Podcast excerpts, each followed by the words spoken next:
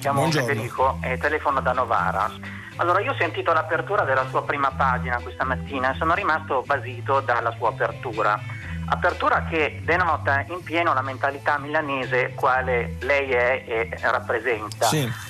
Eh, ha tenuto a specificare che Milano sta svolgendo una vita normale, che non ha trovato controlli in giro, eccetera, eccetera.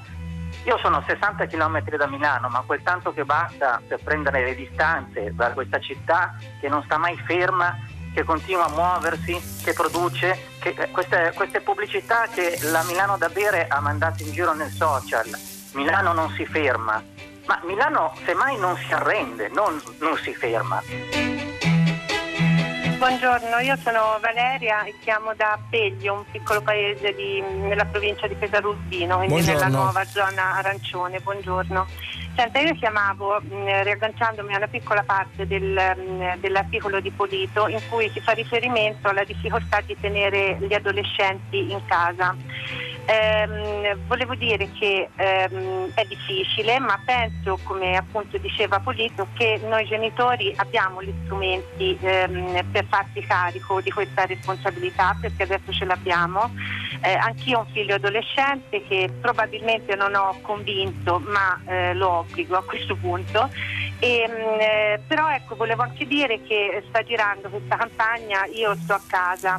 Eh, ora, eh, noi non siamo in quarantena, siamo in isolamento, mh, mm, eh, quindi eh, si può ancora uscire usando le dovute precauzioni, le distanze, evitando contesti sociali, assembramenti, eccetera, ma un'attività all'aria aperta, eh, magari individuale, è ancora consentita, quindi magari i miei figli, visto che posso usufruire del lavoro da casa, li porto fuori io, quindi noi abbiamo delle bellissime strade bianche dove puoi non incontrare nessuno eh, per tutto il tragitto, prendere la bicicletta e andare.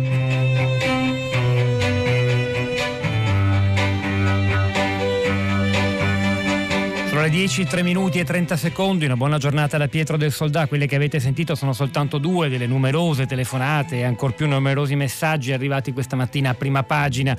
Eh, il tema eh, è sempre quello. E c'è da dire che rispetto alle tante puntate che noi di tutta la città ne parla e altri programmi di Radio 3 abbiamo dedicato all'epidemia di coronavirus, oggi ci troviamo di fronte a un salto di qualità, c'è un prima e un dopo, eh, l'emanazione del pre- decreto del Presidente del Consiglio dei Ministri che istituisce le ben note zone arancioni, abituiamoci a dire arancioni e non rosse, qualche differenza c'è, molta anzi rispetto a Codogno e le altre zone che sono state fino a ieri zona rossa, ha cambiato tutto, ha cambiato, eh, è entrata nella vita, nella quotidianità di ciascuno di noi. E noi oggi prendendo spunto da queste riflessioni anche abbastanza, come avete sentito, critiche, io credo eccessivamente critiche, quello dell'ascoltatore novarese nei confronti del milanese giornalista Stefano Zurlo che ha condotto prima pagina questa mattina, che ha poi raccontato invece molto molte altre storie eh, di responsabilità. Vogliamo porre per l'appunto questa parola al centro della nostra attenzione, responsabilità che è forse l'arma principale di cui noi oggi possiamo disporre per contrastare la diffusione eh, del virus. Responsabilità non è dunque soltanto una vaga nozione che ha a che fare con l'etica, che la morale è davvero la cosa, il bene più prezioso che ciascuno di noi ha in mano, ciascuno di noi, perché il, proprio, il nostro comportamento, quello di ciascun individuo, ciascun cittadino, eh, incide eh, sul benessere collettivo, forse oggi come non mai. 335 56 34 296 6 è il nostro numero, scriveteci, mandateci messaggio via sms, via whatsapp, testimonianze, esperienze, riflessioni su quello che ascolterete dai nostri ospiti che sono, saluto i primi due, il professor Carlo Lavecchia, buongiorno e benvenuto. Buongiorno a voi. Insegna statistica medica ed epidemiologia all'Università degli Studi di Milano ed è anche un ricercatore dell'AIRC. Professor Sabino Cassese, buongiorno, benvenuto anche lei. Buongiorno del Soldano. Giudice emerito della Corte Costituzionale, professore emerito della Scuola Normale Superiore, insomma editorialista del Corriere della Sera. E io vorrei chiedere subito al professor Lavecchia proprio un, un, una sua opinione sulla, sull'importanza di questa parola. È forse la prima volta che ci si appella alla responsabilità dei comportamenti come il, il primo, se non insomma, uno dei principali strumenti per fronteggiare un virus. Cos'altro vorrebbe dire ai nostri ascoltatori? Approfittiamo di questo spazio, la vecchia. Dobbiamo renderci conto che siamo di fronte a una situazione mai vista. Eh, il, problema essenziale è che eh, gli ospedali, le strutture del Servizio Sanitario Nazionale non sono in grado di gestire e curare le polmoniti. Eh, e questo fa la differenza tra la vita e la morte, ossia se una polmonite eh, nella, nella, piccola parte, ma che comunque è una parte eh, importante di coloro che contraggono il, il coronavirus viene gestita subito e bene, si risolve nella quasi globalità dei casi. Se non si è in grado, come noi oggi non siamo in grado di affrontarla e di risolverla perché non abbiamo le strutture per tutti, l'unica possibilità è di limitare il numero dei casi. Per limitare il numero dei casi eh, le indicazioni sono, sono semplicissime, bisogna stare in casa, andare a lavorare se possibile con mezzi propri, andare a fare la spesa il meno possibile, comunque andare a fare la spesa e non fare null'altro.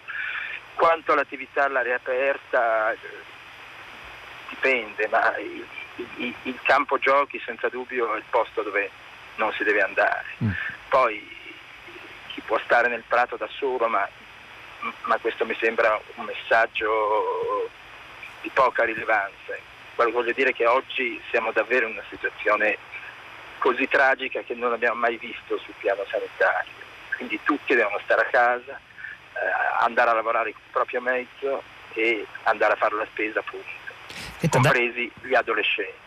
Ecco appunto, quello è un altro tema che sicuramente riaffiorerà e ritornerà a tenere in casa i, i, più giovani, quelli che forse hanno ancora più, hanno, hanno forse, senza forse, più energia e più voglia di star fuori, di condividere. Senta, eh, lei diciamo, per il suo mestiere di epidemiologo rappresenta una posizione quasi di confine tra le conoscenze mediche e quelle che hanno a che fare con i comportamenti individuali, i flussi, gli spostamenti della popolazione. È sufficiente? Questa è una domanda che faccio sia a lei che al professor Cassese, le vostre competenze diverse credo ci possono aiutare. È sufficiente fare fare appello alla responsabilità, alla scelta. Oggi, inutile nascondercelo, c'è chi dice, beh, i cinesi a, nel distretto di Hubei, a Wuhan, sono, stanno riuscendo a, a contenere forse la diffusione del virus perché sono una dittatura, bel vantaggio. Forse sarebbe meglio se lo fossimo anche noi, perché la democrazia è fatta invece della libertà del comportamento e questa libertà oggi è un pericolo. È, è, è giusto pensarla così o invece la democrazia in quanto tale ha delle risorse diverse perché può per esempio mobilitare le coscienze dei singoli e coinvolgerli, farli partecipare a questa sfida comune molto più che una dittatura, la vecchia. Sono discorsi troppo astratti per un medico come lei oggi?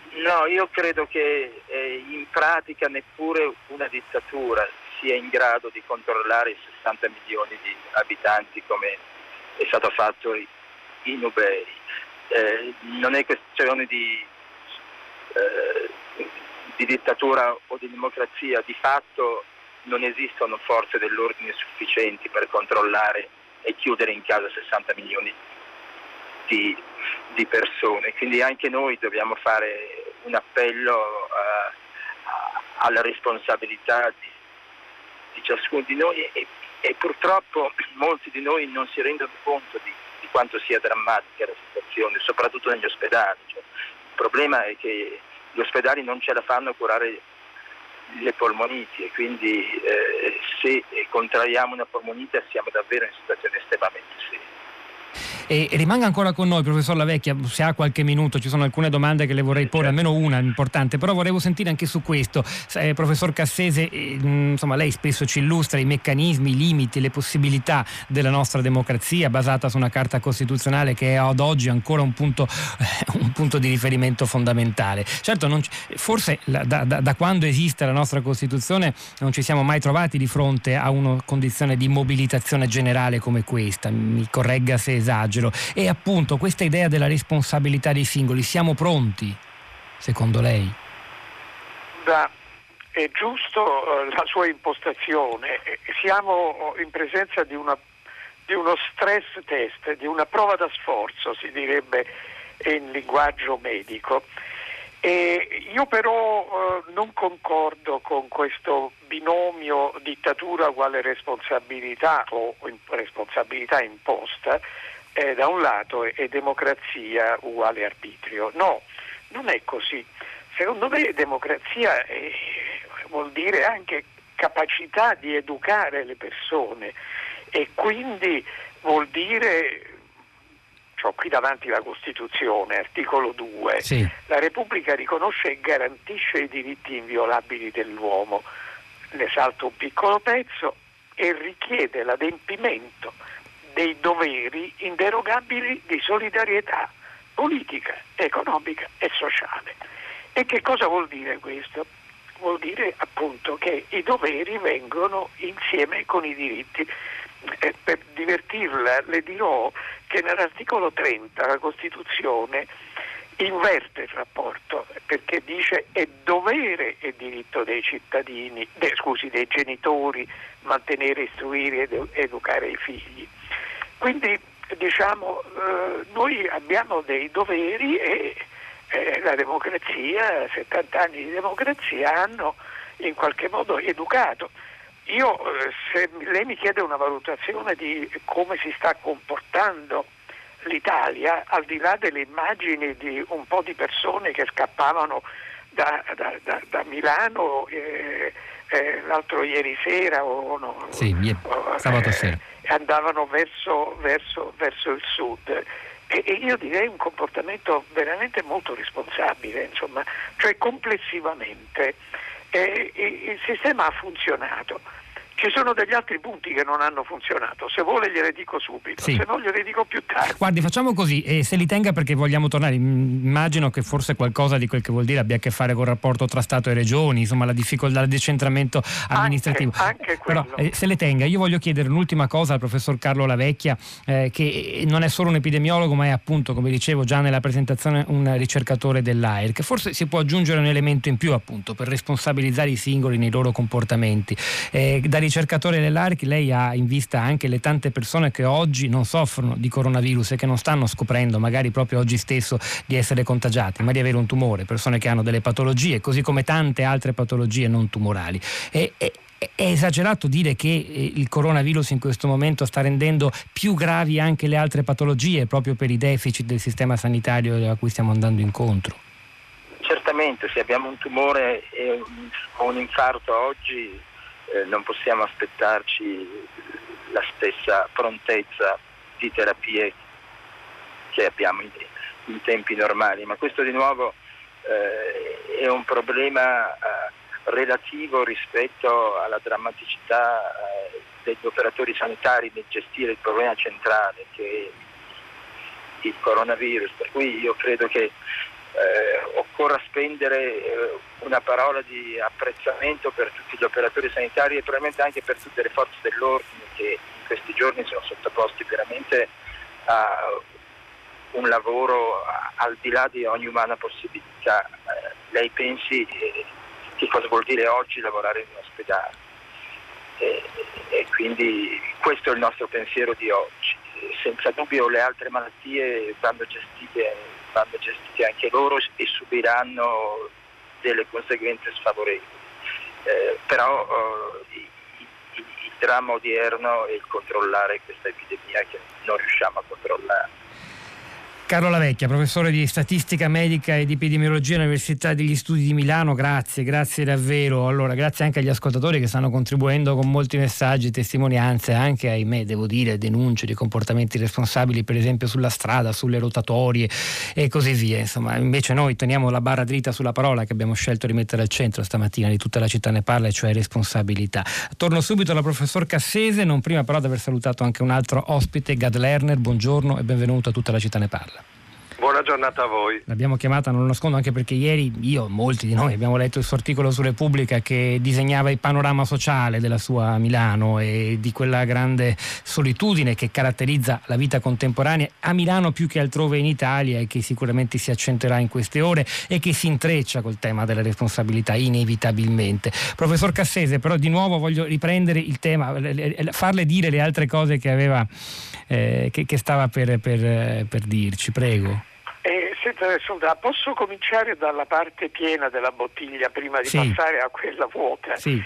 Ecco, se dovessi prendere degli appunti per la lezione che stiamo traendo della situazione attuale, io direi che ci lamentiamo tanto della società italiana è migliore di mm. quella che abbiamo sempre pensato. Uno, due, eh, abbiamo sempre lamentato uno scollamento tra società e Stato, mi sembra che ce ne sia meno di quello previsto. Invece dobbiamo prendere nota di qualcosa che invece è, è venuto fuori in questi giorni sotto lo stress test. Uno è, è il divario nord-sud e questo si vede nel Servizio Sanitario Nazionale. Eh, le, le, notizie che abbiamo dal presidente, neopresidente della Regione Calabria eh, relativo a, ai posti letto per terapia intensiva in Calabria eh, sono tali che fanno pensare davvero che sia ora di, eh, di realizzare quello che è scritto nella norma servizio sanitario nazionale, vuol dire che è della nazione, non di singole regioni. Questa è una frattura che è venuta fuori, un'altra frattura che è venuta fuori e tra la politica e l'amministrazione. L'amministrazione ha retto molto meglio della politica e nella politica abbiamo visto troppi politici, come dire, mettersi in primo piano utilizzando questa vicenda come un palcoscenico. E la terza frattura è quella delle generazioni, cioè le famiglie, i giovani e le persone mature. E I giovani sembrano non essersi resi conto eh, del problema che esiste, che riguarda tutti, non riguarda soltanto le persone anziane, ma riguarda tutti, quindi riguarda anche loro. Ecco, io ho l'impressione quindi che ci siano questi fattori di coesione e di unità da un lato e dall'altro invece questi fattori eh, di frattura all'interno della nostra società e penso che dobbiamo prendere nota di tutto questo perché le crisi servono per insegnare qualcosa. E questo credo che sia molto importante. Noi ci segniamo anche noi le cose che, che, che, di cui si è preso nota, ha preso nota Sabino Cassese e ci torneremo perché sono appunto delle grandi lezioni, questi momenti decisivi di mobilitazione. Mi sembra importante, mi permetto di sottolinearlo ancora, come lui stesso abbia detto, ci immaginavamo una società italiana con un fortissimo scollamento tra cittadini e Stato, forse, stiamo, a parte alcune eccezioni, stiamo vedendo che così non è. Gad Lerner, io ho di fronte agli occhi un articolo uscito questa mattina, letto stamattina durante la rassegna stampa di di Radio 3 di Radio 3 Mondo da Dario Fabri del New York Times, il cui titolo può sembrare anche quasi irritante. Can Italians follow the rules? Possono in grado gli italiani di seguire le regole e si tira in ballo quasi come una categoria antropologica lasciata tra virgolette in italiano la furbizia che porterebbe poi ad adottare comportamenti irresponsabili. Eh, lei come reagisce di fronte a un articolo come questo? Ma intanto guardo fuori dalla finestra, sono appena rientrato da un giro in una Milano sì non voglio dire semidesertica perché sarebbe esagerare, ma certamente con pochissimo traffico e siccome si è messo a piovere, eh, suppongo che la spensieratezza con cui abbiamo riempito i parchi cittadini nel fine settimana in questa primavera precoce eh, sia già finita e prevalga un senso di cautela che ormai anche nel comportamento dei negozianti che ti fanno entrare eh, pochi per volta eh, si riscontra, ma resta secondo me accentuata perfino da, dal clima piovoso la problematica mh, esistenziale che diventa sociale mm. degli isolati o degli auto isolati, per non parlare di quelli che devono osservare una rigida quarantena. Lei a questo proposito, ieri, io non lo sapevo, lo, l'ho realizzato con lei, Milano a differenza del resto d'Italia ha, come, le, vede le, le, famiglie mononucleari superiori in numero a quelle con due o, o tre componenti. Eh, una città di persone... Se vuole dirla più brutalmente, le persone che vivono da sole sono il doppio delle persone che vivono in coppia e più del triplo delle famiglie che abbiano come minimo tre membri. Cioè a Milano su 745.000 nuclei familiari registrati all'anagrafe, oltre 400.000 sono monopersonali, sono persone che vivono da solo. Ovviamente si parla soprattutto delle persone di età più elevata, cioè dei soggetti a rischio che giustamente oggi si invita all'autoisolamento, ma ma questo comporta delle conseguenze che non riguardano i medici e gli infermieri in prima linea, ma riguardano tutti noi. Riguardano tutti noi e magari anche chi può dare un supporto a queste persone. Tra poco consulteremo anche chi ha competenze psicologiche per capire che cosa si può fare. Inizia una nuova fase, forse anche per, la, per chi fa psicoterapia, aiuto soprattutto alle persone in difficoltà. Certo, questa solitudine, Lerner, rende ancora più complicato sentirsi, come diceva Cassese poco fa, cittadini, quindi mh, mm, eh, non solo individui isolati, ma parte di un orizzonte collettivo e quindi anche responsabili. La solitudine non aiuta eh, per l'esercizio del senso di responsabilità. O invece sto sbagliando, non è così. Cosa ne pensa lei? Dovremmo inventarci forme creative di solidarietà a distanza dentro agli stessi territori che abitiamo perché stiamo parlando di palazzi, condomini, nei quali sappiamo benissimo che al piano di sotto, al piano di sopra vive una vedova eh, di 75 anni eh, con la quale ci siamo scambiati poche volte un buongiorno e un buonasera e sappiamo che eh, buona parte degli alloggi ALER eh, in quartiere popolare, dal Lorenteggio alla Barona, a tante altre periferie milanesi sono composti in buona parte di figure sociali di questo tipo. Eh, dal cortile, eh, dal pianerottolo, mh, mm, non basterà portare la spesa a domicilia alle persone a cui è richiesto eh, l'autoisolamento. Mm, bisognerà trovare forme di comunicazione che vincano le sindromi d'abbandono perché altrimenti il rifugio esclusivo nella compagnia, nella socialità virtuale, a parte il fatto che per eh, i soggetti a rischio di età più elevata c'è meno familiarità con videogiochi o serie tv, ecco Netflix non ha ancora preso piede fra quelle generazioni, ma in ogni caso non, non è rifugiarsi eh, in quella realtà. La soluzione per riempire il tempo vuoto che si è moltiplicato per via dei provvedimenti governativi. Eh, ce n'era già molto di tempo libero o tempo vuoto, eh, oggi la permanenza isolati eh, nella propria abitazione mh, mm, diventa qualche cosa che dobbiamo affrontare mh, mm, tutti quanti.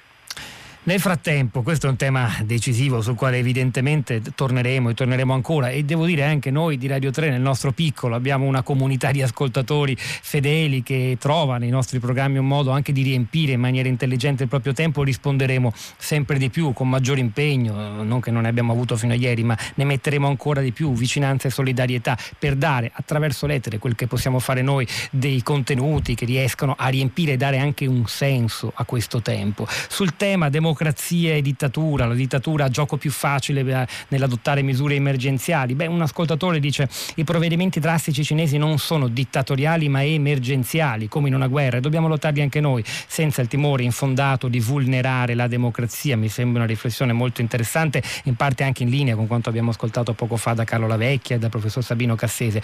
Eh, testimonianze Purtroppo ancora la gente non si rende conto, scrive Lucia. Sono andata a trovare un'amica ricoverata in ospedale, avevo la mascherina e i guanti non solo perché l'ospedale è un ricettacolo di virus, ma a protezione degli stessi ricoverati. Ma tutti mi guardavano storto e l'amica mi ha detto di levarmeli perché impressionavo gli altri. Una vicina di letto mi ha detto di andarmene se le indossavo. Vabbè, questo è un aneddoto paradossale, non so quanto rappresentativo. Guido da Brescia, ancora sul senso della responsabilità, la parola che abbiamo messo al centro di questa puntata, abbinata alla responsabilità, abbinato alla responsabilità eh, del cittadino è molto importante il buon senso che nel fondo di ogni persona, se lasciata libera, può emergere. Questa è la differenza in democrazia tra la persona e il cittadino. Rocco Ronchi, buongiorno e benvenuto. Rocco Ronchi è un filosofo, insegna all'Università degli Studi dell'Aquila e all'IRPA, l'Istituto di ricerca di psicanalisi applicata. Ronchi è con noi, buongiorno, benvenuto. Buongiorno. L'abbiamo chiamata perché abbiamo letto, l'ho anche letto eh, questa mattina a pagina 3 Edoardo Camurri, un suo bell'intervento, bello perché fa ragionare, quasi provocatorio nel titolo, La virtù del virus, eh, pubblicato sul sito di Doppio Zero, che ci mh, mm, sottolinea come il momento che stiamo attraversando può davvero aiutarci a, a un cambio di paradigma nel nostro pensiero, nel rapporto con gli altri, con la natura che ci circonda, con il nostro corpo. Ma in che senso un virus può avere una virtù, Ronchi? Ma credo che questo si ricolleghi al tema della responsabilità che è al centro, mi pare, di questo, di questo dibattito, perché eh, la caratteristica dire, di, questo, di questo virus è di obbligare in qualche modo a un nuovo tipo di responsabilità. In questo senso c'è veramente un cambiamento di paradigma. Normalmente si pensa alla responsabilità come responsabilità di qualcuno verso qualcosa, no? per quanto si possa parlare di una responsabilità che so nei confronti di Dio nei confronti dello Stato, comunque la responsabilità è sempre una responsabilità determinata no? rispetto a qualche cosa, una legge, un'istanza. Ora invece io penso che proprio l'aspetto pandemico, perché questo dobbiamo assumerlo come, come dato di fatto. Mi piacerebbe che si trattasse di una epidemia influenzale con uh, qualche conseguenza e complicazione più grave, ma in realtà io credo che si tratti, e i dati ci danno, ci danno questo come, come, evidenza, si tratti di una vicenda che ha il tratto insomma, della pandemia. Ecco, questa, questa situazione ci obbliga a un tipo di responsabilità completamente diversa c'è una responsabilità in un certo senso anche paradossale, con un tratto veramente metafisico, c'è una responsabilità che va assunta nei confronti del tutto e nei confronti di chiunque eh, non è la responsabilità di qualcosa per qualcuno, ma è una responsabilità per il tutto nei confronti di chiunque. In, quel, in, questo senso anche quel gesto così apparentemente elementare apparentemente privo di, di, di, esito, come potrebbe essere quello appunto di lavarsi le mani, perde quella dimensione appunto di piccolo gesto per diventare un gesto eh, quasi, quasi, appunto, mi viene da dire metafisico, quasi un gesto di impegno personale nei confronti del, del tutto, di quel tutto che, che, in qualche modo è in gioco in questo momento. Ed è un impegno allo stesso tempo che si prende non nei confronti di un altro determinato, ma si prende nei confronti di chiunque. Eh, in qualche modo l'evento pandemia ha trasformato la figura del prossimo nella figura del chiunque, cioè gli ha tolto in un certo senso un po' di volto, no? di determinatezza, di individualità, ma lo ha proprio universalizzato fino a farlo diventare un chiunque che poi è anche quello stesso chiunque che io sono, no? cioè io mi scopro eh, non essere nient'altro che un chiunque nella misura in cui posso essere portatore portatore del virus posso essere principio, principio di un contagio. Questo mi pare un tipo di responsabilità completamente diversa da quella, da quella a cui eravamo abituati, eh, che ci impegna appunto ad, avere, ad assumere come orizzonte delle nostre azioni il tutto. Eh, in qualche modo ci, ci, ci, mostra con l'evidenza, con la forza anche di un fatto, di un fatto, di un fatto indiscutibile che veramente in ogni nostro gesto, anche nel più ordinario dei nostri gesti, è in gioco, è in gioco l'intero creato, no? l'intero creato in qualche modo sospeso a dei gesti individuali minimi che però riflettono in qualche modo come parte il tutto. Ecco, questa implicazione del tutto nella parte è un po' la lezione che ci sta dando questa situazione così nuova, perché è una situazione radicalmente nuova. Per questo io anche nel mio intervento parlavo di evento, cioè parlavo di qualcosa che non è semplicemente un fatto, ma appunto un fatto che produce degli effetti, produce un radicale cambiamento di paradigma, io credo, nel rapporto tra l'uomo e l'altro uomo, ma anche tra l'uomo e la natura. Mm, le sue parole a me paiono davvero molto importanti, molto importanti perché ci portano a considerare che ogni singolo gesto non è mai neutro e irrilevante. In realtà forse questa è una lezione che dovrebbe valere sempre, ma ce la dimentichiamo perché diventa troppo pesante, troppo responsabilizzante e invece, come dire, la singola azione, appunto il lavarsi o meno le mani o qualunque altra cosa diventano tutti gesti in cui è in gioco qualcosa di più grande anche del nostro benessere individuale. E mi, mi interessa conoscere, non vogliamo per forza trarne una lezione positiva e costruttiva in queste ore difficilissime in cui tutti siamo pervasi da preoccupazione, paura e tristezza, però Sabino Cassese e Gad Lerner chiederei a entrambi una, una, battuta veloce di reazione a questa idea che stiamo attraversando un'esperienza da cui potrebbe perlomeno venire fuori un rapporto diverso con le nostre azioni e con la nostra percezione di noi stessi, non più solo come o isolati, ma come parte di un orizzonte veramente comune. Tutto quello che facciamo, anche quello che fino a ieri era privatissimo, diventa comune. Cassese. Ricorda prova d'orchestra di Fellini 1979? Noi stiamo facendo la prova d'orchestra e cioè stiamo scoprendo il fatto che le parti sono parti di un tutto eh, che vuol dire eh, atteggiamento comunitario, vuol dire capitale sociale versus individualismo. E, e, e, ci sono tanti begli studi su tutte queste cose. Si ricorda quel vecchio libro sociologico americano Volti nella folla, no? che individuava gli isolati, e quell'altri bei lavori di Bob Putnam, Boiling Alone, eh, il, la, il collasso e il revival della comunità americana, sono fatti che stanno vivendo diverse società, diciamo, e dobbiamo renderci conto che nella nostra società c'è un elemento carente, in alcune parti della nostra società un elemento carente che è l'aspetto comunitario. Gadlern, lei che ne pensa, applicandolo anche alla concretezza di quel panorama sociale milanese, per esempio, di cui ci parlava? Ma intanto che viviamo il senso di umiltà di chi si rende conto di sapere poco. Questa è una sensazione accompagnata dalla percezione che sappiamo poco, dobbiamo essere umili nel fare le piccole cose che possono ricostituire questo tessuto di comunità senza il quale andiamo in paranoia, oltre che in sindrome d'abbandono, ci prende il panico e eh, di conseguenza eh, abbiamo la netta sensazione che il futuro sarà diverso, eh, modificherà profondamente anche le nostre abitudini, ma che questo passa attraverso scelte che noi piccole anche eh, dobbiamo compiere tutti i giorni. A me sta capitando il paradosso di vivere queste giornate nel mentre sto riscrivendo e rimontando centinaia di interviste che abbiamo fatto a partigiani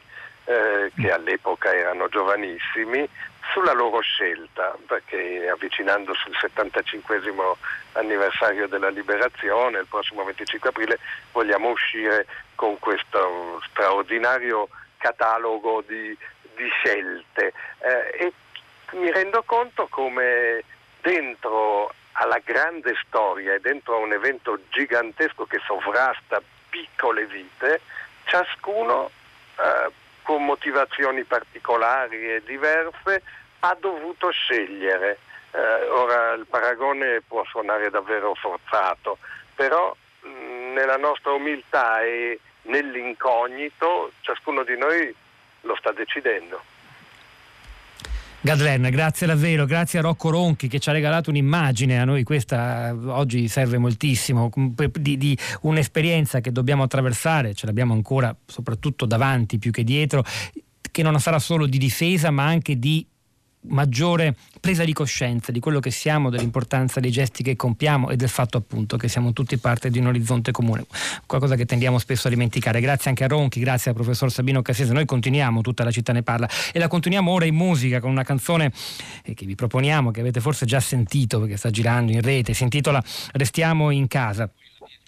Ma eh, no, anzi non è questa che, scusate, c'è un errore, non è quella che, che vi proponiamo, eh, non è quella che sta girando in rete anche se ha lo stesso titolo, Restiamo in casa, eh, che non è una scelta proprio didascalica perché questo brano evoca scenari distopici che vanno persino al di là della situazione che stiamo vivendo oggi. L'ha pubblicata nell'album del 2012, io mi riferivo invece al brano di Giuliano San Giorgi che sta accompagnando insieme a una campagna in rete di tanti personaggi dello spettacolo, da Fiorello a Giovanotto, io invito soprattutto i ragazzi a rimanere in casa, a trovare altri modi di passare il tempo. Questo brano invece l'ha pubblicato nell'album del 2012 un meraviglioso declino, il cantautore siciliano Lorenzo Urciullo, conosciuto con il nome d'arte Cola Pesce. Targatenco del 2012 come migliore opera prima, ascoltiamolo, restiamo in casa.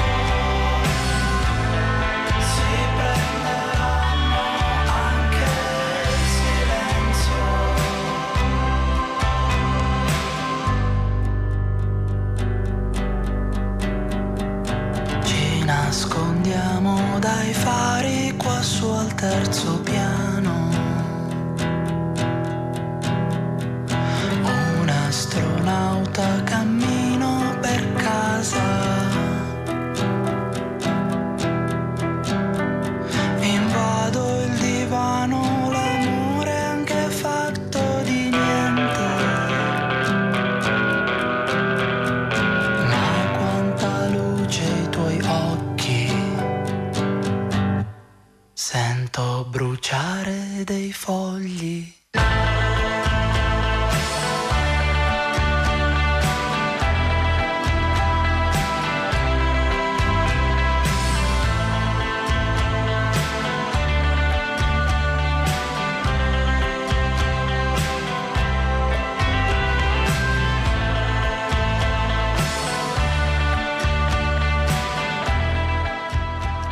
Questo era Restiamo in casa, il brano di Colapesce del 2012, eh, l'artista e il cantante siciliano Lorenzo Urciullo.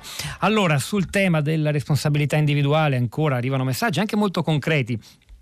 Sono di Genova, racconta Luisa, doveva partire per un weekend tra amiche, ormai quasi tutte mamme, un weekend strappato alla famiglia in Sicilia venerdì scorso. Ho scelto di non partire per non prendere un aereo perché se non ora quando dobbiamo essere responsabili e solidali. E poi sul tema della solitudine e socialità eh, per decenni, scrive Mauro, mi pare, mi, mi, ci hanno rotto le scatole con la storia di internet e dei social network che porterebbero le persone a isolarsi, a non socializzare, a star lontani dagli altri. Adesso scopriamo che il vero pericolo per la società viene da chi non riesce a stare qualche settimana senza aperitivi, riunioni ed eventi in gruppi numerosi, i malati di socialità per così dire. Io non sono, mm, sono in profondo disaccordo con questo messaggio che banalizza il tema della solitudine che abbiamo invece approfondito con Gad Lerner, però dà, l'idea, dà l'idea anche del dibattito, ci si sta, si sta veramente rimettendo in discussione il tema del rapporto con gli altri, quanto sia fondamentale, soprattutto per le persone che abitano da sole. Noi siamo collegati al telefono con uno psicologo, Fabio Sbattella, buongiorno e benvenuto.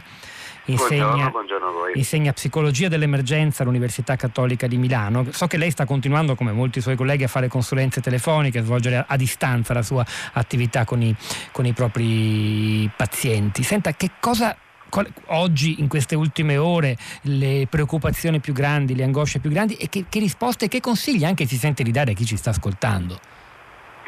Ecco, innanzitutto vorrei dire che siamo dentro a un paradosso incredibile che fa oscillare molto le persone.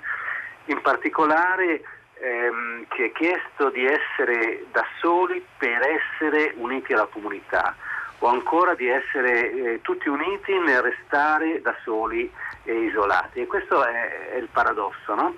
Per salvare eh, ciascuno dobbiamo essere tutti insieme eh, in certo modo e, e, e viceversa, no? dobbiamo essere uniti perché ciascun anziano, ciascuna persona possa salvarsi.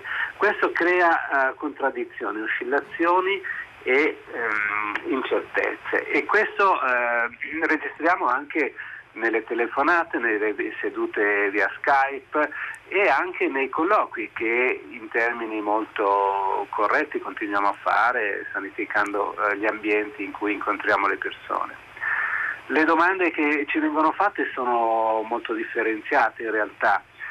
C'è, c'è una serie di persone che avevano uh, già prima di questa epidemia una serie di difficoltà esistenziali, relazionali e, e anche di salute e questo virus va a impattare, a complicare eh, situazioni già mh, complesse, quindi si tratta spesso di eh, cercare di capire insieme come affrontare le complicazioni. Poi abbiamo una serie di richieste e di attenzioni specifiche per eh, i bambini delle diverse età e molto spesso appunto per, per, gli anziani, perché anche gli adulti, ma i bambini stessi sono eh, preoccupati per eh, aiutare gli anziani a essere protetti, a sentirsi protetti e nello stesso tempo non isolati. Le domande più grosse sono relative alla decodifica delle informazioni. Mm.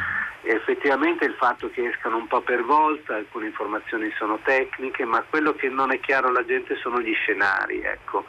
Eh, va bene di settimana in settimana, ma qual è il piano complessivo che, che c'è dietro? Questo chiedono di, di capire le persone. Queste sono domande che non andrebbero rivolte certo a uno psicologo, ma però è importante che lei manifesti che questa è l'esigenza principale suoi, delle persone che a lei si rivolgono, a cui chiedono aiuto. Le chiedo un'ultima cosa, nella riflessione che abbiamo fatto stamani qui a tutta la città ne parla, è emerso un punto importante, soprattutto la filosofo Rocco Ronchi, ma ne abbiamo discusso anche con Gad Lerner, Sabino Cassese. L'idea è che questo è anche un momento importante quasi di, di presa di coscienza di quanto in realtà siamo sempre tutti nella stessa barca. Ogni nostro gesto diventa importante, dobbiamo essere responsabili eh, nelle minuzie, quelle che normalmente riteniamo irrilevanti, tutto a peso, tutto fa parte di un contesto comune, collettivo. Questa idea, mantenere questa coscienza di sé come parte di un tutto e non più come atomi isolati, può in qualche modo lenire il senso di solitudine o è un'operazione un po' difficile da fare dentro ciascuno di noi, nella psiche di ciascuno?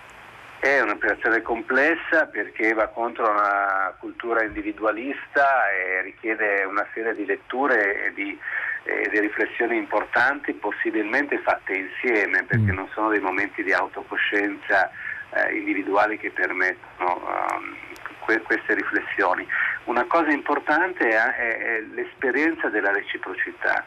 È più facile eh, comprendere questo se si è oggetto anche di eh, attenzione, se si osserva nei propri confronti eh, qualcuno che prima di chiedere eh, partecipazione, generosità e coscienza del, del valore collettivo della propria presenza è in grado anche di testimoniare che questo è possibile farlo e lo fa nei confronti innanzitutto di chi è eh, impaurito innanzitutto a contatto con, con, le vulnerabilità di cui ha molta paura. Ecco.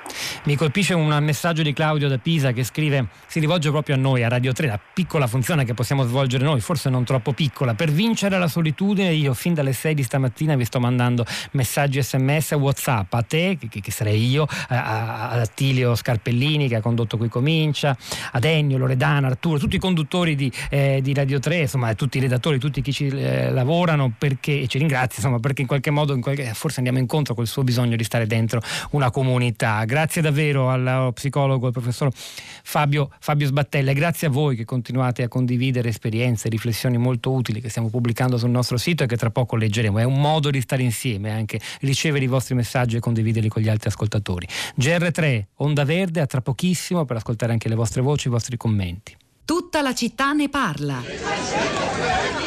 Venerdì sera, ore 9. La situazione a San Lorenzo, cuore pulsante della movida romana, appare così.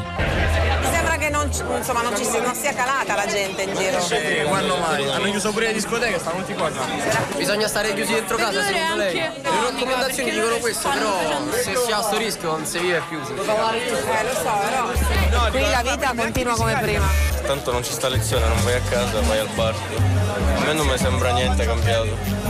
Ma poi visto che sono chiuse le scuole ci escono pure mercoledì sera, quindi ci escono più di prima. Come avete preso la chiusura delle scuole anche qua a Roma? Secondo me è un'esagerazione se devo essere sincero, perché comunque pure dai dati non ho visto che ci sono tanti ragazzi della nostra età a cui succede chissà che cosa essendo che non si propaga nella fascia d'età giovane, ok? Molto probabilmente c'è più possibilità che io guarisca. Non stai spaventato? Zero, nel senso, cioè non, eh, non mi tangio la cosa. Non si può smettere anche di vivere, no? Sarebbe un po' assurdo chiudersi tutti quanti dentro casa col cellulare, col computer se la popolazione non capisce e la cosa è così seria da non poter, cioè, non poter assistere ad un evento del genere, di le persone in piazza a San Lorenzo, chiudi le strade, metti una camionetta dei carabinieri là, un'altra lì e non fai più entrare gente. Eh, fa riflettere quest'ultima battuta, dichiarazione di un ragazzo intervistato da Francesca Nava, è un servizio andato in onda ieri per, a mezz'ora in più su Rai 3, il programma di Lucia Annunziata, a proposito di ragazzi che non si fermano, la movida che continua, per esempio a San Lorenzo a Milano. Uno che fa parte della movida e che dice ma se la situazione è così grave come dicono, allora ce lo impediscano di venire qua con la camionetta dell'esercito bloccando le strade, no? come tagliando totalmente fuori l'ipotesi invece che è stata al centro della puntata di oggi di tutta la città ne parla, cioè la responsabilità individuale. Mi permette permetto di sottolineare ancora l'importanza di quell'immagine che ci ha dato il filosofo e psicanalista Rocco Ronchi poco fa in trasmissione, di una eh, occasione che nella tristezza e nella paura generale eh, può venire da questa esperienza, cioè nel capire che ogni singolo gesto che compiamo nella nostra vita conta, conta oggi e conta sempre e che siamo parte di un tutto, non siamo atomi isolati. E questa chissà può essere forse anche un'occasione per affrontare meglio il momento difficile, quell'isolamento che ben ci ha descritto ai nostri microfoni poco fa Gad Lerner. Allora, ci sono, a proposito del comportamento dei ragazzi, ricordo ancora l'hashtag molto usato in queste ore, io resto a casa, molte personalità note del mondo dello spettacolo stanno pubblicando video e foto nelle loro case per cercare di sensibilizzare i ragazzi, ricordo Fiorello, Giovanotti, Laura Pasini che dice Ragazzi, non c'è da farsi prendere dal panico, è importante capire che la situazione è molto seria per il bene vostro e delle persone a cui tenete, state a casa, non muovetevi eh, se non strettamente necessario. La protezione tra eh, essere simili è ora di dimostrarla, tra esseri simili è ora di dimostrarla. Allora, il, eh, c'era da dire una cosa, questo è il momento della piazza in cui eh, ascoltiamo i vostri commenti sui social network, eh, normalmente da Rosa Polacco. Rosa Polacco non è in studio questa mattina, ma sta lavorando a questa trasmissione. Abbiamo scelto eh, di adottare senza, senza, senza, esagerare, ma insomma quelle regole sane di distanziamento anche tra noi che lavoriamo qui a Radio 3, evitando dunque, ove possibile, di stare in due nello stesso studio eh, radiofonico. È il momento di, beh, ci sono molti messaggi che sono arrivati, commenti, provo io a leggervene qualcuno. Eh, Simona che racconta fa il diario della zia acida. A gennaio ho sentito parlare di questo virus che proveniva dalla Cina, ma la Cina è lontana. Un, fra, era un problema loro, si diceva. Triste, sì, ma non una cosa che potesse riguardare noi occidentali. Poi quel primo contagiato al nord, la caccia all'untore, cinese, non ebreo per una volta. Infine l'improvvisa e devastante chiusura delle scuole. Per qualche giorno, un mese eh, o più, o poi mh, mm, così restiamo sospesi in questo silenzio ovattato, in queste strade sempre più vuote, in questo sguardo sospettoso che rivolgiamo agli altri e che gli altri ci rivolgono. Mentre gli spacconi, gli idioti postano i loro viaggi, i loro aperitivi per far vedere che sono furbi, loro che non hanno paura ci rendiamo conto, la silenza delle nostre case, di quanto siamo fragili, piccoli, impotenti e impauriti di fronte alla natura che rotola via, senza cura alcuna e forse senza senso alcuno. Anna da Castelbuono, provincia di Palermo, buongiorno e benvenuta. Buongiorno. Anna è un'ascoltatrice e una psicologa che sta lavorando in questo momento. È una, sì, sì, sì, sì per questo sarò molto breve. Sì. Sono una psichiatra in psichiatra, realtà. Sì. Eh, tra, tra, l'altro per me l'hashtag è io resto dove lavoro, quindi mi sto occupando di, dei miei pazientini, siamo chiusi diciamo alle visite e permessi. Eh, però vi ho chiamato principalmente perché ieri è successa una cosa molto bella, nel senso in un gruppo di medici di varie specializzazioni è partita una iniziativa che è volta a dare un sostegno psicologico, psicoterapeutico a quei colleghi che eh, sono in questo momento nella zona rossa. Nel senso noi siamo un gruppo di persone molto numerose perché ormai siamo a 200-300 adesioni, eh, cresce praticamente io aggiorno questa lista, eh, che praticamente si offre di offrire via Skype per, per le leggi del decreto eh, assistenza psicoterapeutica o di counseling a tutti i colleghi che in questo momento sono in zona rossa. Di che, co- anche... di che aiuto hanno bisogno in queste ore queste persone che stanno aiutando tantissimo i loro pazienti online, come abbiamo sentito anche prima? Che sono aiuto... colleghi sottoposti principalmente al burnout, dai turni. Io ho sentito di colleghi che non si allontanano dal lavoro da 15 giorni, cioè che dormono soltanto sulla brandina. Mm. Eh, c'è un'esposizione in cui nessuno aiuta chi aiuta, diciamo, e anche i media da un lato si parlano di eroi dei colleghi sul nord, ma dal nostro punto di vista sono quotidianamente Quindi aiuto a tutto il personale medico e paramedico in azione, sì, non medico, okay. paramedico in, in azione, sì. Grazie davvero, questa è una storia importante. Noi magari ci risentiremo, Anna da Castelbuono, perché insomma è, è vero, ci stiamo dimenticando di queste, di queste, difficoltà che sicuramente attraversano la vita di tanti medici in corsia, infermieri, personale eh, degli ospedali. Andiamo a Pavia. Laura, buongiorno. Buongiorno, buongiorno Pietro, intanto grazie del servizio che fate. Dopodiché cercherò di essere breve per dar spazio agli altri perché tante sono le riflessioni che voi inducete a fare. E una in questi giorni che mi veniva è proprio il tasso di mortalità e oggi finalmente il professore che voi avete ospitato l'ha detto con modi garbati ma, ma, chiaro e forte che moriamo perché non possiamo in, in, numero e le persone anziane perché non possiamo essere eh, tutti curati, non possiamo essere tutti curati. Io ho 64 anni, ho un asma, a fronte di una ragazza, di un ragazzo di 40 anni sarà curato lui e non io, perché questa è la, è la priorità. E riflettevo anche sulla responsabilità di noi lombardi d'aver votato tanti anni in un'unica direzione e forse dicevo i nodi adesso vengono al pettine, corruzione, inciuci, tagli, non ci rendiamo conto noi lombardi, sembrava che a noi tutto niente potesse succedere, succede anche a noi e forse a quei ragazzi che è comprensibile che pensino così perché sono giovani. Il panico non va diffuso, come diceva la Pausini, ma forse spaventarli sì, perché quando arrivano a casa ci sono i loro genitori, ci sono i loro nonni e forse queste cose chiare che voi questa mattina finalmente avete detto vanno dette da parte dei nostri governanti, dei ministri, dei nostri governatori. Gra- no, grazie Laura. Dobbiamo curarvi tutti. Grazie. grazie a voi. Grazie Laura da Pavia. Andiamo a Milano. Eva, buongiorno. Sì, buongiorno. In breve, Eva, mi perdoni, ma il tempo è quello che è. Sì, sì. No, semplicemente ho detto, ed è una banalità, che tutte le mattine faccio il giro delle due scale del mio condominio, suono il campanello e chiedo alle persone anziane, ammalate, sole, se hanno bisogno di qualcosa. Grazie davvero. Solo questo. Grazie, vado a Milano. In breve riusciamo a sentire anche Gabri che ci parla da Volpiano, provincia di Torino. Buongiorno.